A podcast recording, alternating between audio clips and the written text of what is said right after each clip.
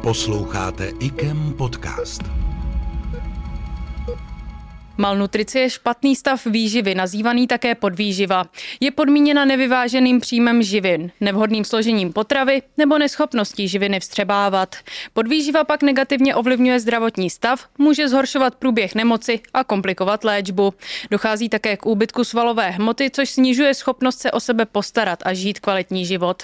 Jak diagnostikovat malnutrici včas a co s ní, nám v podcastu vysvětlí pan doktor Petr Vol, vedoucí lékař pracoviště parenterální výživy kliniky diabetologie IKEM. Dobrý den. Dobrý den. Prozraďte na začátek, co to ta malnutrice vlastně je. Malnutrice neboli synonymem je podvýživa, je to stav a porucha výživy, která vlastně ve svém důsledku vede k jak kvalitativním, tak kvantitativním poruchám a ve svém důsledku to vede k zhoršení funkce organismu a dochází k, samozřejmě ke komplikacím spojených s podvýživou a prodloužení doby hospitalizace, zhoršení hojení, jo, je tam spoustu věcí, na který má vliv a proto je důležité, kromě všech ostatních aspektů v medicíně, myslet i na ten nutriční stav těch pacientů. Tím nejběžnějším příznakem, jak už jsem říkala na začátku, může být eh, ta neumyslná ztráta hmotnosti. O jak velké ztrátě vlastně tady mluvíme? Kdy už to začíná být problém? No, důležité je, že je třeba to, co jste řekla, měla by to být opravdu neumyslná ztráta, která může vést v nějakém horizontu k těm funkčním poruchám. A můžeme si říct, že když to bude váhový úbytek v současné době podle těch kritérií je to tak, že když to bude někde mezi 5 až 10 procenty té váhy za měsíc, anebo to bude okolo 10-20% v horizontu 6 měsíců, tak to vede k tomu, že se vzniká třeba ta střední forma malnutrice, ale pak je i těžší, kde máte třeba pokles váhy té hmotnosti, nejčastěji tedy vlastně aktivní tělesné hmotnosti, to znamená té části, zejména té svalové, když je to více jak 10% za měsíc, tak to už je opravdu velmi vážná situace a v tom horizontu 6 měsíců se udává to procento okolo 20%. Jaké mohou být eh, nějaké další příznaky? No, jednak záleží na tom, jaký typ malnutrice to je, protože vlastně my si můžeme jednoduše říct, že se jedná o stav, který může být buď akutní nebo chronický. V současné době vlastně vzhledem k těm situacím, jak se dřív popisovala malnutrice ve smyslu eh, proteinová anebo protein energetická, tak dneska víme, že eh, ten, ta situace ty příznaky jsou ve směs, eh, ve směs nespecifické, protože je-li to dlouhodobý proces, tak eh, dochází k tomu, že eh, ty příznaky ten pacient ani nemusí vnímat, jenom dochází k postupnému poklesu tělesné hmotnosti a současně se můžou vyskytnout deficity stopových prvků, deficity vitamínů a podle toho, na které oblasti ten deficit je vyjádřen, tak to může být. Častě, často se to ale kombinuje, takže vlastně může přijít pacient, který je, eh, má problémy v oblasti například vpadání vlasů, může mít lámavé nechty, může mít eh, takzvané koutky, může mít eh, problémy v dutině ústní, nemůže mít záněty, může mít kožní problémy a současně má velký váhový úbytek. Takže těch příznaků, jo, ta plejáda je opravdu velmi rozmanitá. Mhm, a kdo je tou malnutricí vlastně typicky ohrožen? Jaký je ten typický pacient? Malnutricí jsou ohroženi většinou ty pacienti, kteří mají nějaký stupeň eh, poruchy příjmu potravy, ve smyslu nedostatečného příjmu energie, jak proteinů, tak i energie. Pak to jsou pacienti, kteří mají velké ztráty, to znamená, mají například vystupňovaný katabolismus a dneska malnutrice právě se definuje i s formou zánětu. E, v této situaci ten zánět je ten faktor, který spouští ten katabolismus a vlastně dochází k, e, k postupnému úbytku svalové hmoty postupnému úbytku důležitých proteinů, které souvisí s imunitními reakcemi. Týká se to i třeba poklesu lymfocytů, týká se to poklesu stavebních eh, látek, jo, to znamená viscerálních proteinů, jako je třeba albumín, cholinesteráza, praalbumín a pak eh, samozřejmě tohle to jsou všechno ty ukazatele, které, které je třeba brát v úvahu. A co je pak tím zásadním krokem v té identifikaci a pomoci těm pacientům? No, tady to má asi dvě roviny. První je teoretická rovina, tak jak se to píše ve většině literatury, ve většině doporučení eh, odborných společností na celém světě.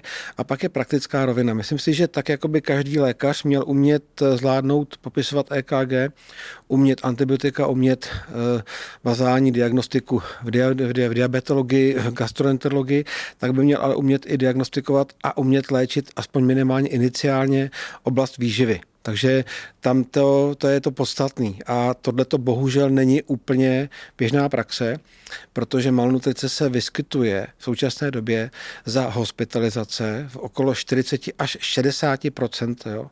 To číslo se za 25 let nezměnilo. Na to, že se pořádají určité světové akce, jako je například Nutrition Week, kde se diagnostikuje malnutrice, tak z hlediska té schopností ovlivnit, jo, jsme se tolik neposunuli. Tady je základem je, aby ten každý lékař uměl ty základy té diagnostiky. A ta diagnostika začíná už jenom tím, že se pacienta zeptám na jeho váhový úbytek v posledních šesti měsících, v posledních třech měsících, zeptám se ho na poruchy příjmu potravy ve smyslu Samozřejmě poruchy polikání, bolesti břicha, jo, průjmy, jo, to znamená takový ty základní příznaky, na které by se měl vlastně každý lékař při příjmu ptát, protože si myslím, že to je důležité, zejména v operačních oborech. Takže to jsou, to jsou ty základní věci. A pak samozřejmě se můžu dál pohlížet na toho pacienta jako na celek a dívám se na pátrám po těch deficitech. Znamená, od hlavy až k patě se dívám, kde by mohl být problém. Proč tedy to malnutricí může být ohroženo jako tak vysoké procento těch pacientů? Jestli to souvisí s tou nemocí a zase jestli nemoc souvisí s tou malnutricí, jestli se to navzájem nějak ovlivňuje třeba? No, myslím si, že malnutrice, ten pacient je ohrožen malnutricí z mnoha důvodů, zejména za hospitalizace. První krok je, že tady máme spousty procedur vyšetřovacích. Jo, to znamená, pacient musí na ně lačnět. Jo. Například eh, před eh, gastroenterologickými vyšetřeními, před eh, CT vyšetřením, prakticky u sonografii všude pacient lační. A když se to pak spočítáte, kolik dnů třeba se vyšetřuje, tak to samozřejmě už může být velmi významný podíl energie.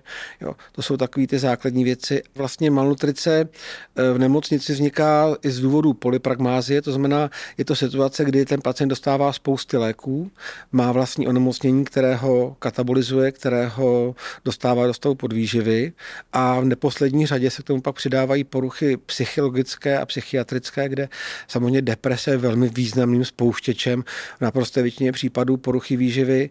Eh, je to i strach z toho jídla v nemocnicích a samozřejmě v neposlední řadě jsou pacienti, kteří omezují příjem i z hlediska těch chuťových věmů, protože samozřejmě to není jejich běžná strava doma. Takže takhle bych to asi viděl.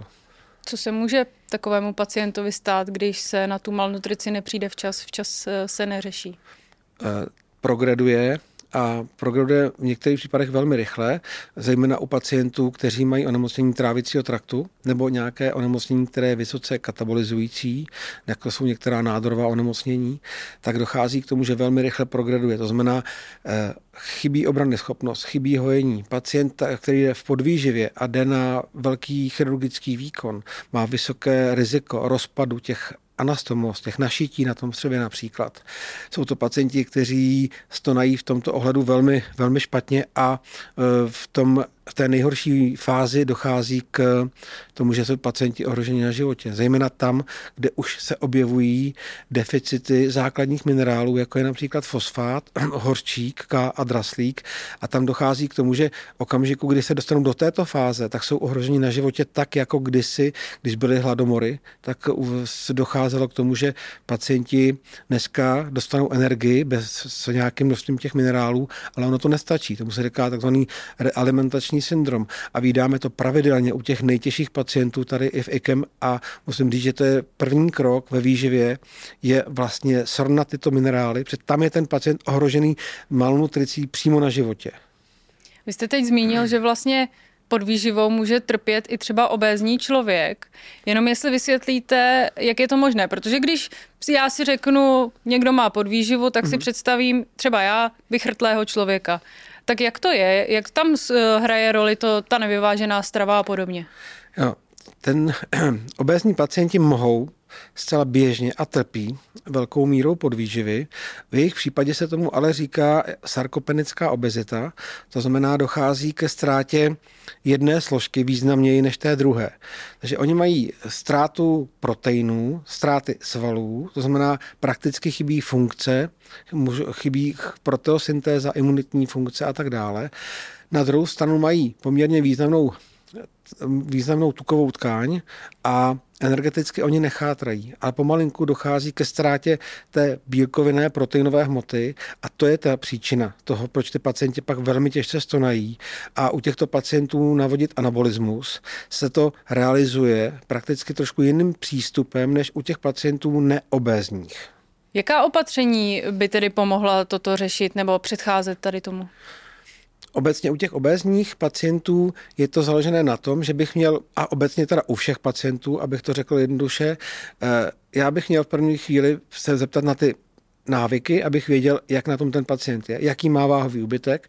Měl bych se podívat na laboratoř, jestli tam nejsou nějaké známky svědčící pro malnutrici hned další krok u všech pacientů, u kterých je ta indikace zvážená, anebo je potřeba to realizovat, to, znamená kontrola nutričním terapeutem.